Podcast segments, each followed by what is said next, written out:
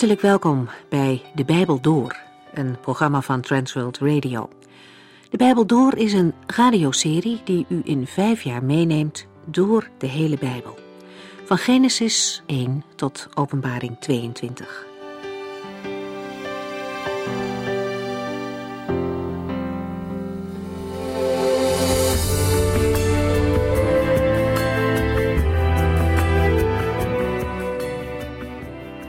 Vandaag beginnen we in het twintigste hoofdstuk van het Bijbelboek Openbaring met een gedeelte over het duizendjarig vrederijk.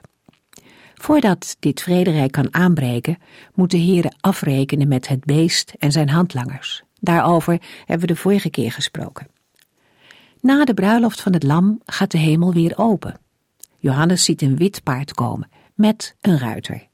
Deze keer is het Christus zelf die op het paard zit. Hij wordt hier trouw en oprechtheid genoemd, net als in de brief aan Laodicea. Over deze gemeente gesproken, zij lieten de Heer buiten staan. Hij moest op de deur kloppen en vragen of hij naar binnen mocht. Een beschamende situatie. Ook in deze eindtijd komt dat voor. Maar het werk van God stopt nooit. Meteen daarna, in Openbaring 4, ziet Johannes een deur in de hemel openstaan en hier, in hoofdstuk 19, staat de hemel helemaal open om als het ware ruim baan te maken voor de ruiter op het witte paard en voor zijn gevolg dat klaar staat om naar de aarde af te dalen. Het doel van hun missie is de strijd aan te binden met de antichrist en zijn legers. Hij komt hier om te oordelen over al zijn tegenstanders. In dit gedeelte wordt opnieuw zichtbaar dat Christus ver verheven is boven alle machten. Waar de draak zeven kronen droeg en het beest tien, heeft Christus vele kronen. Dat wil zeggen dat zijn koninklijke macht en waardigheid die van zijn tegenstanders ver overtreft. Drie keer wordt gezegd wat de naam van de ruiter op het witte paard is: trouw en oprechtheid, woord van God en koning over alle koningen en heer over alle heren.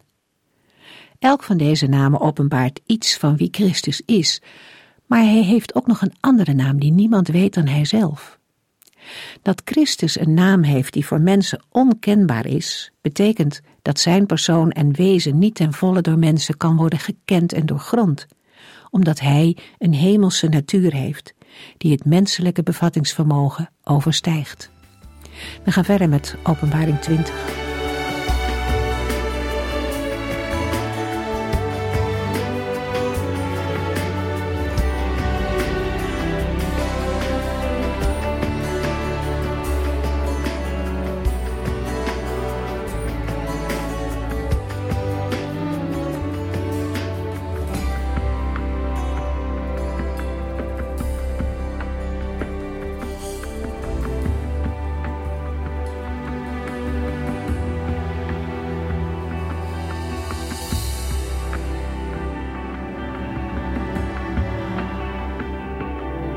In nauwe aansluiting op de voorgaande versen uit Openbaring 19, waarin het oordeel over het beest, de valse profeet en hun handlangers werd beschreven, wordt in Openbaring 20, vers 1 tot en met 10 de definitieve uitschakeling van de draak beschreven.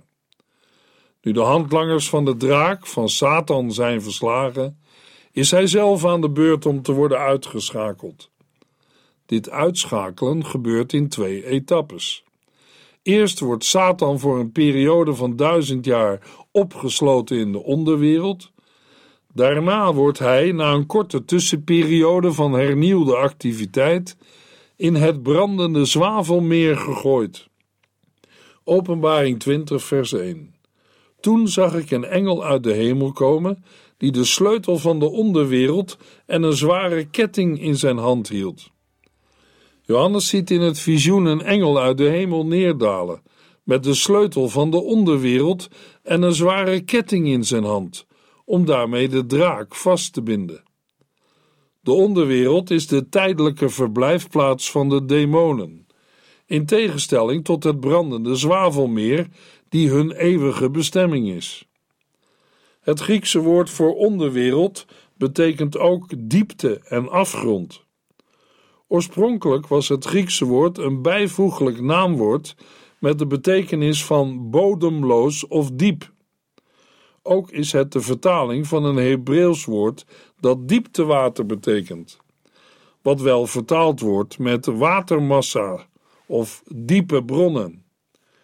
In het Nieuwe Testament wordt met onderwereld de verblijfplaats van doden bedoeld, als ook de verblijfplaats van demonen en de plaats waar de duivel wordt opgesloten en waar het beest, de antichrist, uit opkomt. Het is ook de plaats waar de engel van de afgrond vandaan komt, de verwoester. We in Openbaring 20, vers 1: Toen zag ik een engel uit de hemel komen, die de sleutel van de onderwereld en een zware ketting in zijn hand hield. Bij het woord ketting moeten we denken aan boeien voor handen en of voeten, waarmee een gevangene werd geboeid, of ook aan een touw of een ketting, waarmee heel het lichaam werd vastgebonden. Openbaring 20, vers 2. Hij pakte de draak, de oude slang, Satan, de duivel, en boeide hem voor duizend jaar. Zodra de engel op de aarde is gearriveerd, grijpt hij de Satan en bindt hem vast met de ketting die hij daarvoor uit de hemel had meegenomen. De Satan wordt in de Griekse tekst omstandig aangeduid als de draak, de oude slang, die de duivel en de Satan is. Een dergelijke opsomming is ook te vinden in Openbaring 12, vers 9, waar we lezen: De grote draak, de oude slang, ook wel duivel of Satan genoemd, die alle mensen ter wereld verleidt, werd met zijn engelen op de aarde gegooid.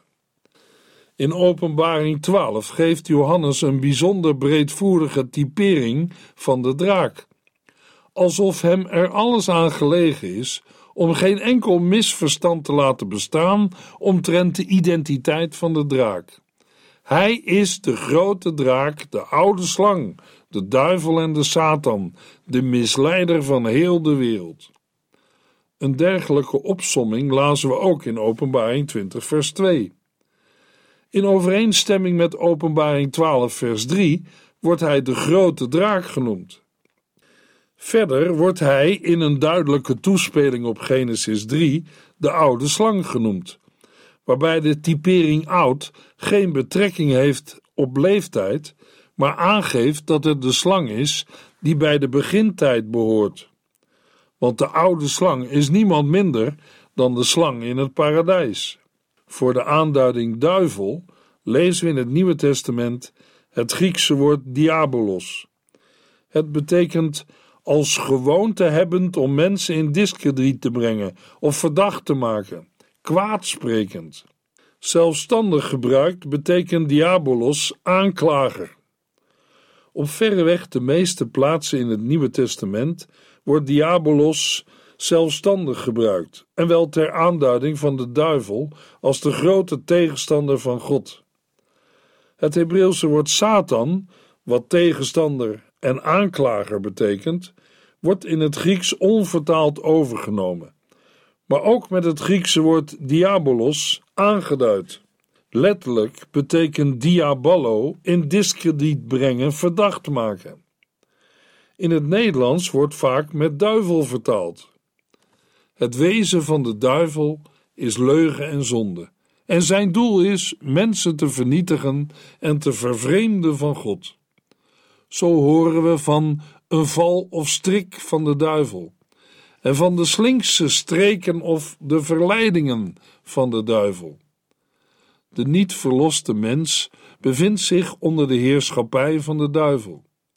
Wie de zonde doet, is uit de duivel, en ongelovigen worden kinderen van de duivel genoemd. De komst van de Heer Jezus Christus en het koninkrijk van God maakt een einde aan de heerschappij van Satan, want Jezus geneest de zieken, werpt demonen uit en verkondigt de blijde boodschap van het koninkrijk. De Jezus heeft de duivel als een bliksem uit de hemel zien vallen. Zo heeft de duivel zijn macht om voor de troon van God de mensen aan te klagen verloren. Lazen in Openbaring 20, vers 2. Hij pakte de draak, de oude slang, Satan, de duivel, en boeide hem voor duizend jaar. De afwezigheid van het lidwoord bij Satan wijst erop dat we in vers 2 met een eigen naam te maken hebben. In Johannes 6, vers 70 zegt Jezus tegen zijn leerlingen: Ik heb jullie alle twaalf uitgekozen, maar één van jullie is een duivel. Daarbij gaat het om Judas.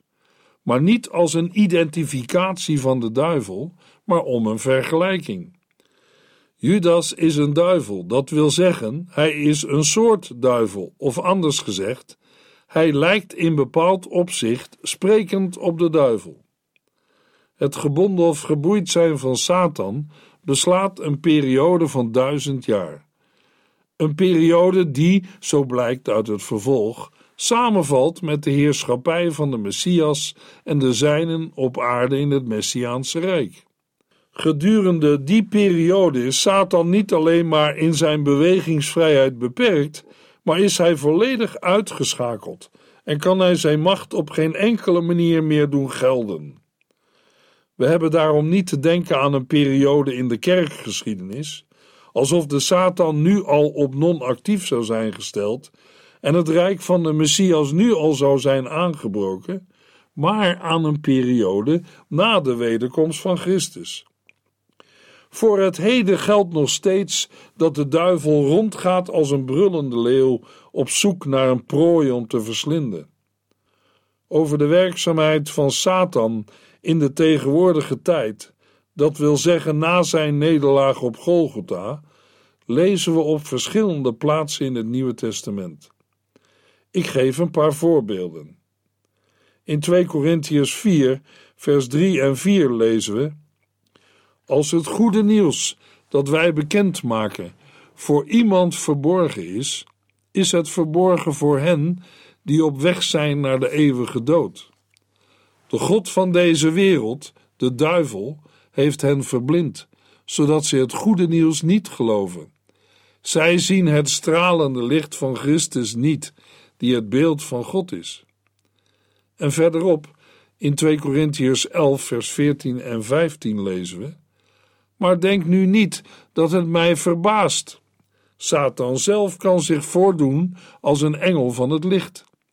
Het is dan ook geen wonder dat zijn handlangers zich voordoen als oprechte dienaren van God. Maar op het laatste zullen zij allen de straf krijgen die zij voor hun wandaden verdienen. Daarnaast schrijft Paulus in Efeziërs 2, vers 1 en 2: Ook u bent door hem tot leven geroepen, u, die eigenlijk al dood was, omdat u niet leefde zoals God wilde. U liep met de grote massa van deze wereld mee en deed dezelfde slechte dingen als zij. U gehoorzaamde de duivel, de leider en vorst van de geestelijke machten in de lucht, die nu nog actief is in de mensen die God ongehoorzaam zijn. En in 1 Thessalonicense 2 vers 17 en 18 moet de apostel Paulus aan de gelovigen schrijven die hij wilde bezoeken Broeders en zusters, nadat wij u een tijd alleen moesten laten, wel uit het oog, maar niet uit het hart, hebben wij erg ons best gedaan weer naar u terug te keren. Wij verlangden naar u en wilden heel graag naar u toe. Ik, Paulus, heb het keer op keer geprobeerd, maar Satan hield ons tegen. Ten slotte geeft Paulus aan zijn jonge medewerker Timotheus onderwijs over het leven en de omgang in de gemeente van Christus. Hij schrijft in 2 Timotheus 2, vers 22 tot en met 26: Blijf uit de buurt van alles wat jou als jonge man slechte gedachten en gevoelens kan geven. Geef in plaats daarvan je aandacht aan alles wat je kan helpen goed te doen, aan trouw, liefde en vrede en zoek het gezelschap van hen die de Heere met een zuiver hart aanroepen. Ik zeg het nog eens: laat je niet verleiden tot zinloze discussies die alleen maar op ruzie kunnen uitlopen. Een knecht van de Heere mag geen ruzie maken. Hij moet de mensen die verkeerd doen vriendelijk en geduldig terechtwijzen. Wees daarom nederig als je de mensen die zich verzetten duidelijk de waarheid zegt. Want als je vriendelijk met hen spreekt, is er een kans dat zij met Gods hulp hun verkeerde ideeën zullen loslaten en de waarheid gaan erkennen.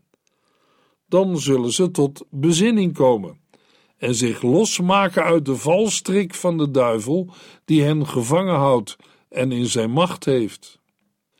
Openbaring 20, vers 3.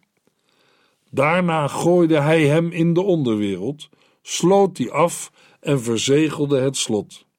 Dus kon de oude slang de volken in de komende duizend jaar niet verleiden. Na al die jaren moet hij voor een korte tijd vrijgelaten worden. De engel werpt de Satan gebonden en al in de afgrond of de onderwereld, sluit die af en voorziet het van een zegel, zodat de put niet ongemerkt geopend kan worden. Ontsnapping is ten ene onmogelijk. Voor een periode van duizend jaar zijn de mensen gevrijwaard van de misleidingen van de Satan en van zijn niet aflatende pogingen om het werk van God en zijn gezalfde schade te berokkenen. Maar hoewel het om een lange periode gaat, langer dan het leven van de mens die het langst op aarde leefde, is het geen periode van onbeperkte duur. Na afloop van de duizend jaar volgt een korte periode waarin de Satan wordt losgelaten en weer de vrije hand krijgt. Een korte tijd betekent in dit verband kort in vergelijking met de duizend jaar. Het getal duizend is tien keer tien keer tien. Is een getal dat zich bij uitstek leent om aan te geven dat er sprake is van een volheid of compleetheid. De duizend jaar zijn dan ook een periode waarin Gods bedoeling volledig tot zijn recht komt. Als de Satan na afloop ervan opnieuw actief wordt, zelfs duizend jaar opsluiting brengen hem niet van zijn boze plannen af, betekent dat geen voortijdig einde, dat de Heere God niet zou hebben voorzien. Het betekent wel dat het doel dat God met deze bijzondere periode van duizend jaar beoogde, dan is bereikt. Dat gezegd wordt dat de Satan nadien losgemaakt moet worden, geeft ook aan dat de gebeurtenissen niet buiten de Heere God omgaan. Het moet, omdat God dat in zijn heilsplan zo heeft bepaald.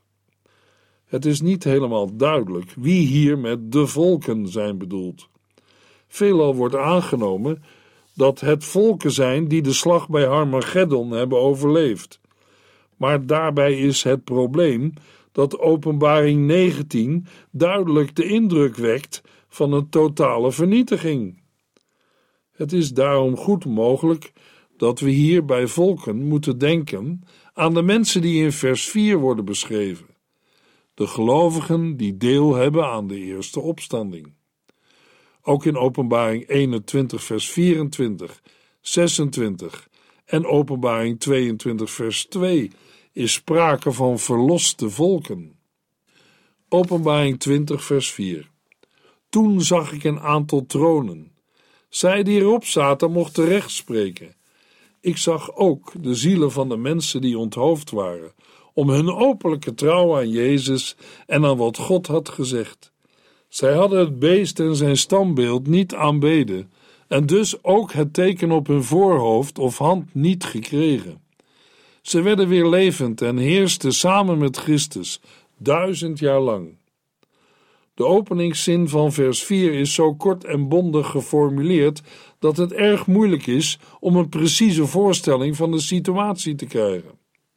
Er worden kennelijk voorbereidingen getroffen voor een rechtszaak. Er staan tronen opgesteld. De leden van een rechtscollege nemen plaats en ontvangen de bevoegdheid om te oordelen. De structuur en de taal van het vers suggereren dat het om twee of drie groepen gaat. Een eerste algemene groep aan wie het oordeel wordt gegeven, en een tweede specifieke groep die met name genoemd wordt.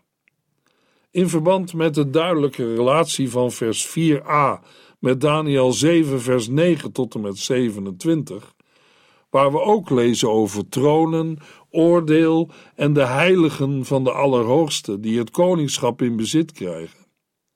In vers 4c lezen we over het regeren met Christus. En dat komt weer overeen met eerdere beloften in het Bijbelboek Openbaring. Daarom zullen we bij de eerste algemene groep moeten denken aan alle gelovigen. Uit deze algemene groep van alle gelovigen worden nu zij die leefden in de tijd vlak voor de wederkomst van Christus met name genoemd. Johannes zag ook de zielen van de mensen die onthoofd waren om hun openlijke trouw aan Jezus en aan wat God had gezegd. Zij hadden het beest en zijn standbeeld niet aanbeden en dus ook het teken op hun voorhoofd of hand niet gekregen. Er lijkt op het eerste gezicht sprake te zijn van twee verschillende groepen: de zielen van de mensen die onthoofd waren en degene die het beest en zijn stambeeld niet hadden aanbeden. In dat geval kunnen we denken aan degenen die omwille van het geloof in Jezus hun leven hebben verloren, de martelaren tijdens de grote verdrukking, en degenen die tijdens de regering van de Antichrist dan wel niet de dood hebben gevonden, maar toch lijden en vervolging hebben ondergaan. In de vroege kerk werden deze groepen respectievelijk onderscheiden als martelaren en de beleiders. Maar het is ook mogelijk dat het om één groep gaat, zoals we in de vertaling van het boek lazen, namelijk de zielen van de mensen die onthoofd waren. Zij hadden het beest en zijn standbeeld niet aanbeden. We hebben dan te denken aan de martelaren die tijdens de regering van de antichrist gevallen zijn, omdat ze weigerden het beest en zijn beeld te aanbidden. Als er in het vervolg wordt gezegd dat zij weer levend werden en samen met Christus heersten, betekent dit, net als in Openbaring 2 vers 8, 13 vers 14 en Romeinen 14 vers 9, dat zij opstonden uit de dood. Deze woorden maken ook duidelijk dat de tronen op de aarde staan. Ook in Openbaring 5, vers 10 wordt expliciet gezegd dat het regeren met Christus op aarde plaatsvindt. Aangezien de goddeloze tegenstanders van Christus van de aarde verwijderd zijn, moeten we dit regeren opvatten als heersen over de aarde. De opgestane gelovigen zullen delen in het regeren van de Heere God en Christus over de schepping. Een opdracht waarvoor de mensen oorspronkelijk werden geschapen. Openbaring 20, vers 5. Dit is de eerste opstanding. De rest van de doden werd pas weer levend na die duizend jaar. Als in vers 4 de opstanding van gelovigen wordt beschreven, moeten we bij de rest van de doden denken aan alle mensen die ooit hebben geleefd zonder bekend te zijn geweest met de God van Abraham, Isaac en Jacob ofwel het evangelie hebben afgewezen. Zij zullen pas opstaan uit de doden als de duizend jaar voorbij zijn. De gedachte aan een messiaans rijk op aarde, voorafgaande aan de dag van het eindoordeel, wordt al aangetroffen bij bepaalde Joodse groeperingen ten tijde van Johannes. De duur van dit tussenrijk was onderwerp en discussie. De periode van duizend jaar komt voor het eerst voor in het Bijbelboek Openbaring. In een oudkerkelijk geschrift, de brief van Barnabas, die vlak na, maar onafhankelijk van het Bijbelboek Openbaring is geschreven, klinkt de verwachting door dat de scheppingsweek een beeld was voor de indeling van de geschiedenis in zes keer duizend jaar en dat daarna een sabbat van duizend jaar zou volgen. In Openbaring 5, vers 10 wordt uitdrukkelijk gezegd dat degenen die door het Lam zijn gekocht, zullen heersen op de aarde. We zullen ook in Openbaring 20, vers 5 hebben te denken aan een situatie op aarde en wel in het Messiaanse Rijk. Zij die opgewekt worden aan het begin van het Messiaanse Rijk, hebben deel aan de eerste opstanding.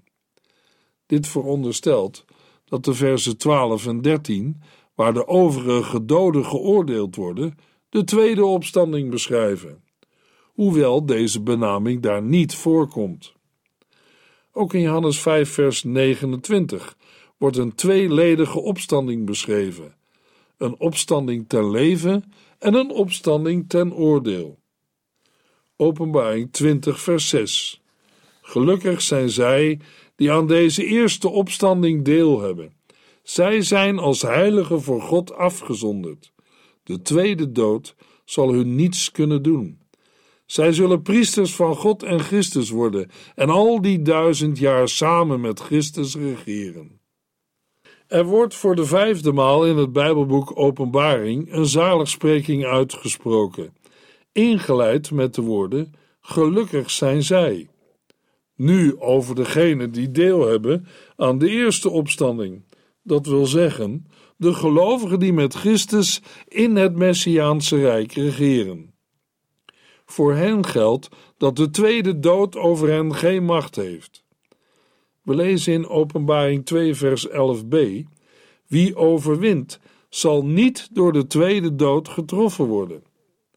De woorden: Zij zullen priesters van God en Christus worden, is een toespeling op Exodus 19, vers 6 en mogelijk ook op Jesaja 61, vers 6, waar we lezen: U zult priesters van de Heere, helpers van onze God worden genoemd. En zij zullen met Christus regeren al die duizend jaar. Ook in het nieuwe Jeruzalem zullen de rechtvaardigen als koningen heersen, en wel voor altijd en eeuwig. De profetie van Daniel dat het koningschap aan het volk van de heiligen van de Allerhoogste wordt gegeven, wordt dan ten volle gerealiseerd. We lezen in Daniel 7, vers 27: Alle naties, koningen en grootheden onder de hemel zullen hun macht kwijtraken aan het heilige volk van God. En in Openbaring 2, vers 26 en 27 zegt de Heer Jezus tegen de gelovigen: wie overwint, het tot het einde doet wat ik van hem vraag, zal ik macht geven over vreemde volken. Hij zal met een ijzeren staf over hen regeren. Zij worden verbrijzeld als bros aardewerk. Het Griekse woord dat vertaald is met regeren betekent koning zijn, als koning heersen. Met een tweede naamval kan vermeld worden over wie of wat men als koning heerst bijvoorbeeld over Judea. In de volgende uitzending lezen we verder in Openbaring 20.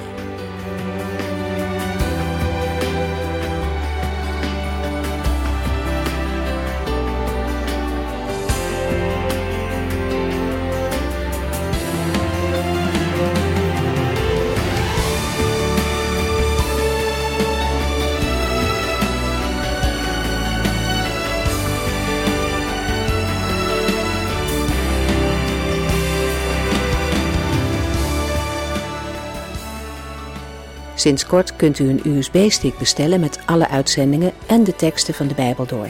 Ons adres volgt in de afkondiging. U heeft geluisterd naar De Bijbel Door.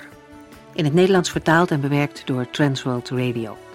Een programma waarin we in vijf jaar tijd de hele Bijbel doorgaan. Als u wilt reageren op deze uitzending of u heeft vragen, dan kunt u contact met ons opnemen. Tijdens kantooruren kunt u bellen op 0342 47 8432. 0342 47 8432. Ook kunt u een e-mail sturen naar de Bijbel door at transworldradio.nl en natuurlijk kunt u ook via de post ons bereiken. TWR, postbus 371, postcode 3770, AJ in Barneveld. Dit programma werd gepresenteerd door Corweda en Ike André. Techniek was in handen van Odin van Woerdenkom. En namens ons allemaal bedanken we u van harte voor het luisteren.